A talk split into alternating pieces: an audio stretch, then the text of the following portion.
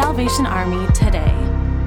The children of asylum seekers joyfully zip around on scooters and play games on the floor of the Salvation Army gym in Portland, Maine, as they wait for dinner, sharing the space with 77 people. Hundreds of asylum seekers from various countries in Africa are showing up in Portland, but the housing market is tight and there are few prospects for work. The Salvation Army officers here are simply focused on helping people through the love of Christ.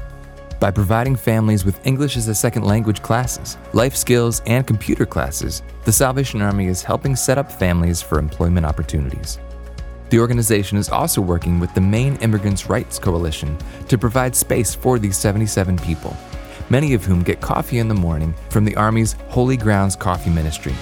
Over coffee, Salvation Army officers and employees are able to identify the best next steps for each of these families.